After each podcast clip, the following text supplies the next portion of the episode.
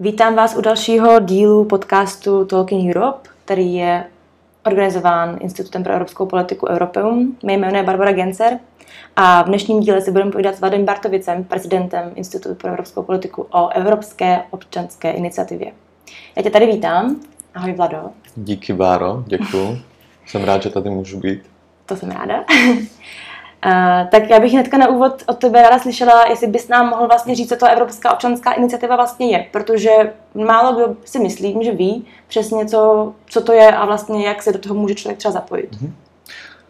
Tak Evropská občanská iniciativa je vlastně jedním z práv, které mají všichni, všichni občané Evropské unie. Je daná teda jenom, jenom opravdu občanům Evropské unie, těm, co jsou občany jednoho nebo více členských států Evropské unie, nemají ho cizinci, kteří žijí na území Evropské unie. Je, je to o, vlastně prvek tzv. Participativní demokracie, který umožňuje občanům se přímo zapojit do tvorby, a, do tvorby politik. A, a v případě Evropské občanské iniciativy teda na úrovni Evropské unie.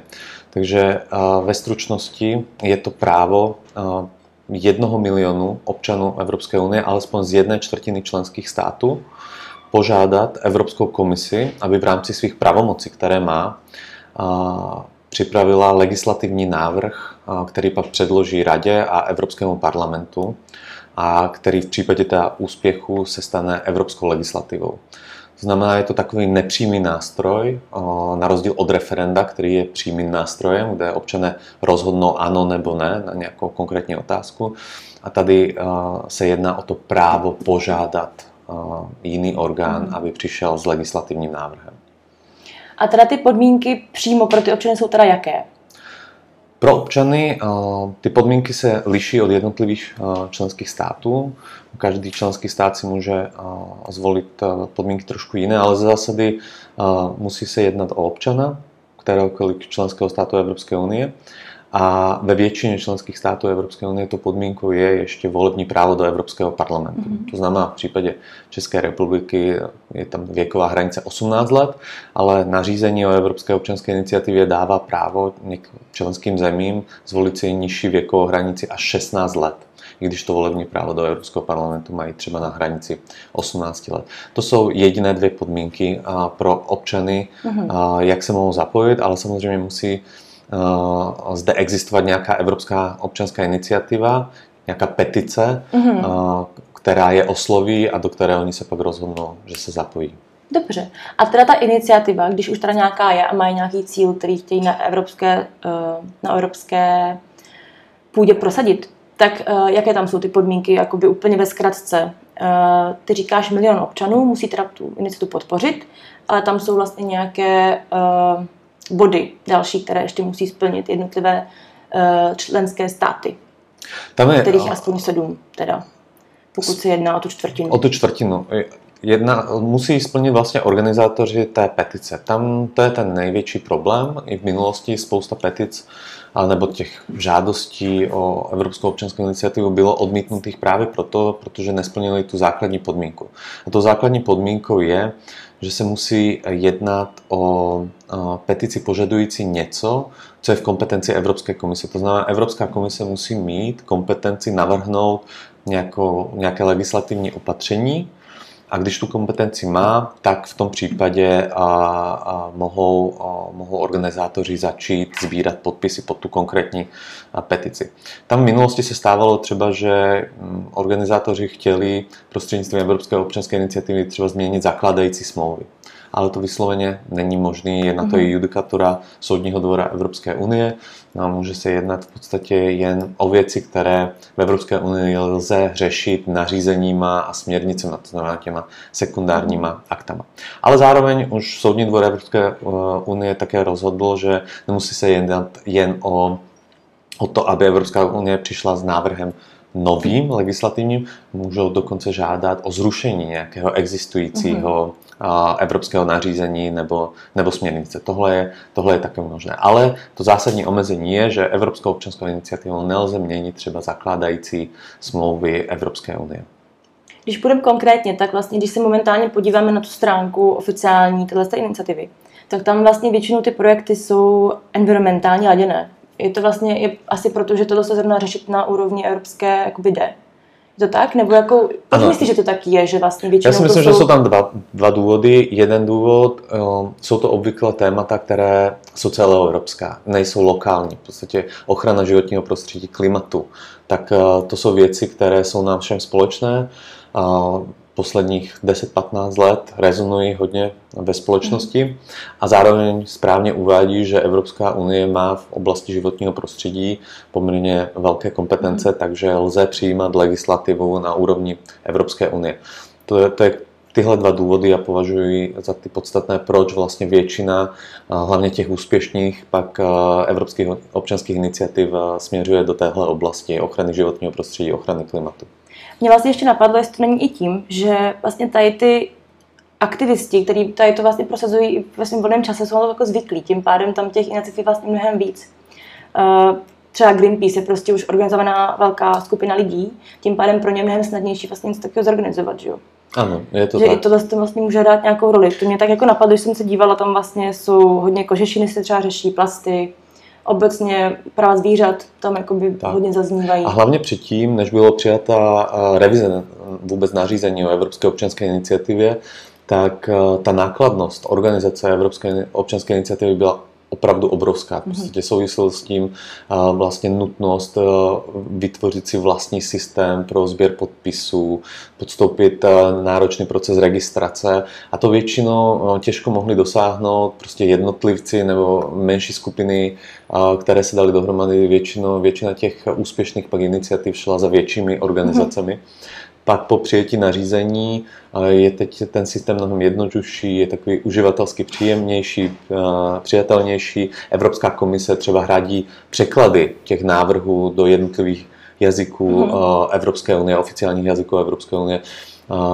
Vytvořila centrální sběr, takový online pro, pro podpisy, takže všechno je teď jednodušší a v podstatě jistým způsobem levnější, aby umožnil možná i menším skupinám organizátorů, aby se do tohoto procesu zapojili. Ale máš pravdu, zase v oblasti životního prostředí ty organizace občanské společnosti jsou poměrně, poměrně silné, motivované, takže mají vůli prosazovat různé věci. Mě teda ještě zajímá, když teda ta iniciativa splní to, že se bere těch milion podpisů minimálně z těch sedmi různých zemí, tam jsou ještě k tomu nějaké kvóty na jednotlivé členské země, tak co se děje dál? Když tohle to splní, tak pak uh, ta iniciativa jde dál kam? A co se tak, potom s tím děje? Tak ten proces je takový, já už jsem ho trošku nakous, vlastně skupina organizátorů si řekne, chce, chceme prosadit tohle, uh, tak napíšou ten návrh a dají ho posoudit, uh, zaregistrují ho vlastně, tím pádem se spustí ten proces uh, posouzení, kde Evropská komise vlastně posoudí, jestli ten návrh je vlastně v souladu s, evropskou, s, to, s tím nařízením o Evropské občanské iniciativě a vůbec s tou úpravou Evropské občanské iniciativy v zakladajících smlouvách. Třeba se podívá na to, jestli je v jejich kompetenci mm-hmm. navrhnout nějaký legislativní akt, takový, jak požadují organizátoři. Tak to je ta první fáze, vůbec posouzení legálnosti toho návrhu. V případě, že ta Evropská komise řekne, že je to všechno v pořádku, tak jim umožní sbírat podpisy. Ty podpisy se můžou sbírat papírově nebo, nebo online. Poskytne ty překlady a, a různou asistenci v podstatě organizátorům petice, aby jim to nějakým způsobem ulehčilo. Okay. V případě, že se jí tam něco nelíbí, řekne, tak vydá nějaké stanovisko, kde řekne, tohle, tohle je problematické, prostě dá možnost organizátorům poupravit ten návrh a oni to buď využijí, nebo nebo nevyužijí. No a v případě, že organizátoři začnou sbírat ten milion podpisů, tak mají na to období dvanáct měsíců v podstatě. Během těch dvanácti měsíců, kromě výjimečných případů, jako byl COVID, mm-hmm. tam se přijalo takové mini nařízení, které prodloužilo ty lhůty, ale teď už jsme zase v standardním režimu, takže organizátoři mají dvanáct měsíců, aby nazbírali ty minimální počty podpisů z jednotlivých členských zemí, ta minimálně z těch sedmi. Třeba v České republice je to čtrnáct tisíc osm set pět podpisů. Počítá se to celkem lehce. Počet europoslanců za tu danou zemi krát celkový počet europoslanců, což je sedm set pět. Takže v případě České republiky dvacet jedna europoslanců krát sedm set pět, mm-hmm. máme čtrnáct tisíc osm set pět. Samozřejmě v zemích, jako je Německo, tam počet je mnohem, mm-hmm. mnohem vyšší nebo ve větších členských zemích. No a v prípade, že teda sa im to povede, nemusí využiť celú tú lhutu dvanásť mesiacov, že môžu si ich skrátiť, tak jednotlivé členské státy, ve kterých splnili tu podmínku, tak ověří podle svých vnitrostátních předpisů, jestli opravdu ten minimální počet tam je. To znamená, v případě třeba některé státy si můžou to ověřovat tak, že ověří každý jeden podpis. Mhm. Některé členské státy si můžou stanovit, že ověřují jenom nějaký náhodně vybraný vzorek a podobně. Ale je to opravdu ta kompetence třeba České republiky, ministerstva vnitra, ověřit je alespoň mm-hmm. takový, takový počet podpisů. Tam se vlastně asi uvádí nějaké jako, m, identifikační věci toho člověka, co to podepisuje standardně. Ano, prostě, jako když ano, přesně tak. Petici. A to se zase může, může lišit trošku v jednotlivých členských mm-hmm. zemích, ale nejsou tam takové velké rozdíly. V zásadě je to opravdu celkem jednoduchý. Většinou stačí jméno, příjmení, adresa a, a je to. No a v případě, že teda se to organizátorům povede a ten milion podpisů z těch minimálně sedmi členských zemí s těma minimálníma počtama mm-hmm. vyzbírají, tak předloží tu úspěšnou iniciativu Evropské komisi. Mají právo Evropsk- ze zástupci Evropské komise se setkat a vysvětlit jim, teda ještě jedno osobně, o co jim jde. A také mají právo na veřejné slyšení v Evropském parlamentu, aby mm-hmm. také europoslancům vysvětlili, vlastně, co vlastně žádají a mohli si je naklonit na svou stranu, aby i poslanci Evropského parlamentu podpořili takovouhle úspěšnou Evropskou občanskou iniciativu. V případě, že se tohle všechno uskuteční, ta, ta iniciativa je úspěšná, tak Evropská komise má šest měsíců na to, aby vydala tzv. Odůvodněné stanovisko, a aby teda buď splnila požadavky těch organizátorů a řekla ano, my jako Evropská komise jsme vyhodnotili požadavek organizátorů petice a rozhodli jsme se, že do dvou let nebo do jednoho roku navrhneme nové nařízení nebo revizi nějaké směrnice, abychom splnili požadavky těch organizátorů. A pak to navrhnou a vstoupí to do legislativního procesu. Evropský, projde to Evropským parlamentem, projde to radou a stane se to mm-hmm. legislativou Evropské unie. Ale bohužel takovýchhle pozitivních případů, kde to doběhne až do toho konce, je zatím uh, opravdu málo. Dali by se spočít na, spočíst na prstou jedné, jedné ruky. To bych se právě chtěla přesunout rovnou teda k tomu, co asi bude třeba v Česku asi nejvíc známý případ tady toho, což jsou klecový chovy, který vlastně prošel tady, tady tím kolečkem a vlastně byli úspěšní. Ano, to je vlastně jediný případ, kde Evropská komise řekla, že na sto procent udělá všechno, co požadovali občané v té, té své petici mm-hmm. a že opravdu navrhne postupný phase-out od klecového chovu vlastně nejenom slepic, o, tom, o čem se o nás mluví, ale několika dalších druhů mm-hmm. zvířat. Takže tohle to vlastně doteď máme jedenáct let existence Evropské občanské iniciativy a máme šest úspěšných iniciativ, úspěšných v tom směru, že vyzbírali dostatečný počet podpisů a musela se jimi, musela se jimi, se jimi Evropská komise zabývat. A z těch šesti úspěšných pouze tahle jedna je taková, kde Evropská komise řekla, že stoprocentně všechno, co bylo žádáno v té petici, že navrhne a zkusí prosadit. A nějaké další iniciativy, které třeba to kolečko dokončily, ale úplně nebyly tak úspěšné? Tak jak jsem říkal, z těch šesti iniciativ, které, které se sbíraly dostatečný počet podpisů a Evropská komise se jima musela zabývat, máme tu jednu stoprocentně úspěšnou, konec doby klecové, End the Cage Age. A z těch zbylých pěti máme ještě dvě, kde komise alespoň částečně organizátorům vyhověla. Jedná se o tu úplně první, voda hygiena jsou lidská práva, voda je veřejné dobro, ne, ne komodita, kde Evropská komise navrhla novou legislativu týkající se ochrany pitné vody a pak částečně vyhověla také iniciativě Zakažte glyfosát a chraňte lidi a životní prostředí před toxickými pesticidy, kde vyhověla požadavkům zhruba z jedné třetiny. Oni žádali o tři věci a v jedné věci jim Evropská komise vyhověla. V případě těch tří ostatních zbylých, tak Evropská komise uvedla, že neplánuje žádné další kroky, které by nějakým způsobem směřovaly ke splnění požadavků organizátorů, ať již proto, protože měla za to, že jejich požadavky jsou v podstatě řešeny už stávající legislativou, anebo prostě si nemyslela, že je to správný a měla, měla jiný názor. Tady je totiž důležité uvést, že Evropská komise nemá povinnost vyhovět požadavkům mm-hmm. organizátorů. Její povinností je ty požadavky zvážit a rozhodnout se, jestli jim vyhoví a nebo ne. A to svoje rozhodnutí musí řádně odůvodnit. Jo, ale nemá tu povinnost to udělat. Takže tím pádem se vlastně nejedná o jakoby prvek přímé demokracie, jako třeba u těch referend. Tam ono vlastně, se... když máš závazné referendum, tak už pak vlastně... Ono o, z čistě nějak, nějakého teoretického hlediska se jedná o prvek přímé demokracie, protože vlastně občané přímo mají vliv mm-hmm. na tvorbu veřejné politiky, ale zároveň na rozdíl od referenda se nejedná o závazný mm-hmm. nebo o závazný způsob, jakým můžou občané v podstatě rozhodnout. Jo, jedná se o nepřímý nástroj, spíše než přímé demokracie se tomu říká participativní demokracie. Mm-hmm. Jedna z, z těch podobných nástrojů si můžeme říct, že třeba je podobný určitým způsobem petičnímu právu, jo? Protože petičním právem taky a můžou občané o něco žádat mm-hmm. a parlament jim může nebo nemusí vyhovět. Tak ale to má i podobné prvky vlastně. Přesně tak. Podpisy. Zároveň, zároveň a v případě petice a u, na evropské úrovni i jeden občan může podat petici. Mm-hmm.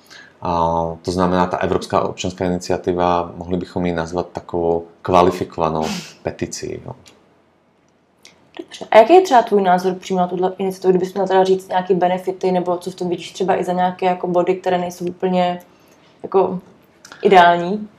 Já si osobně myslím, že Evropská občanská iniciativa je dobrým nástrojem, protože opravdu umožňuje přímo občanům Evropské unie, těm, které něco trápí, vyjádřit se a požadovat po Evropské komisi určité, určité kroky. Ten, ty její nedostatky jsou opravdu v tom, že Evropská komise v podstatě jim nemusí vyhovět. Já si osobně myslím, že by s tím šlo dělat to, že v případě třeba většího zapojení Evropského parlamentu, mm-hmm. to znamená, dovedu si představit situaci, že vyzbírá se milion podpisů pod nějakou petici a v případě, že tuhle petici podpoří třeba i Evropský parlament jako reprezentativní orgán občanů Evropské unie, tak to právo nebo ta možnost Evropské komise navrhnout legislativu by se změnila na povinnost. Mm-hmm. Takže by vzniklo, vznikla taková jak kdyby super iniciativa, podpořená jak milionem občanů, tak Evropským parlamentem, a ta by zavázala Evropskou komisi, aby předložila legislativní návrh. To si myslím, že by obrovským způsobem i posilnilo tu atraktivitu Evropské občanské iniciativy. A teda v tuhle chvíli Evropský parlament má akorát pak rozhodovací možnost až v tom procesu, když už to komise vlastně dá do toho legislativního procesu. Je to tak? Přesně tak. Jinak tam je to slyšení a to je vlastně nezávazné nějak. Tam prostě jde jenom o to, aby měli možnost představit ten svůj, tu svůj iniciativu těm europoslancům. Ano. Je to tak a, a samozřejmě, když europoslance i v současnosti a, přesvědčí, tak europoslanci můžou vytvářet tlak na mm-hmm. Evropskou komisi, aby s takovýmhle návrhem, návrhem přišla. Ale není to nějakým způsobem formalizováno, že by se jednalo o povinnost Evropské komise. A třeba tě, u těch klecových chovů, tam tohle, ten tlak podle tebe jakoby byl ze strany toho parlamentu jako vidět, že i třeba proto se tomu jako podařilo dotáhnout to takhle do konce? Ano, myslím si, že zrovna v případě této petice tam bylo evidentní, že i Evropský parlament vlastně podpořil, mm-hmm. a podpořil požadavky organizátorů petice a tím pádem pro Evropskou komisi je i politicky mnohem těžší, jak kdyby takovýhle požadavek podpořit. Takže já právě očekávám, že i do budoucna vlastně takovým tím větším propojením těch organizátorů petic a toho Evropského parlamentu jako reprezentativního orgánu občanů dojde i k většímu počtu možná iniciativ, které nejenom úspěšně se sbírají dostatečný počet podpisů, ale také vyústí v to, že Evropská komise na jejich základě novou legislativu navrhne. Může podle tebe tato iniciativa pomoct k lepšímu vnímání Evropské unie u občanů? Nebo obecně vnímání třeba i demokracie? Já si myslím, že ano, zejména u těch občanů, kteří se zapojí do takovéhle úspěšné iniciativy mm. a pak uvidí, že vlastně i jejich podpis přiměl Evropskou unii změnit legislativu. Máme tady přesně ten příklad té úspěšné iniciativy mm. na zákaz klecových chovů. Tak jsem přesvědčen, že každý z těch, co, co se podepsali, to vnímá pozitivně. Že, že i jejich podpis přispěl k tomu, že na celé evropské úrovni budou klecové chovy zakázány. To si myslím taky. Tam vlastně uh, byl docela velký počet. Určitě jsme byli na to kvorum, který jsme potřebovali splnit. Máš tomu ještě nějakou uh, třeba tvůj postřeh nebo poznatek uh, k tomuto tématu, který by si rád ještě sdělil, sdělil našim posluchačům?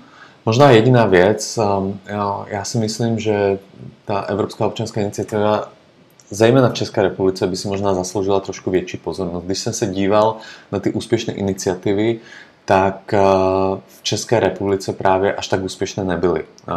To znamená, že Češi patří spíše mezi, mezi ty členské země Evropské unie, se kterých se občané zapojují spíše méně mm-hmm. ve srovnání s jinýma. I, I když se srovnáme jenom se Slovenskem, tak na Slovensku se vyzbíralo historicky mnohem více podpisů pod jednotlivé iniciativy, jako v případě České republiky. Myslím, že je to, že je to škoda a že, a, že, že vlastně a, by bylo dobré, kdyby, kdyby občané, a, když narazí na nějakou zajímavou a, iniciativu, kterou by chtěli podpořit, tak aby podpořili tady v České republice.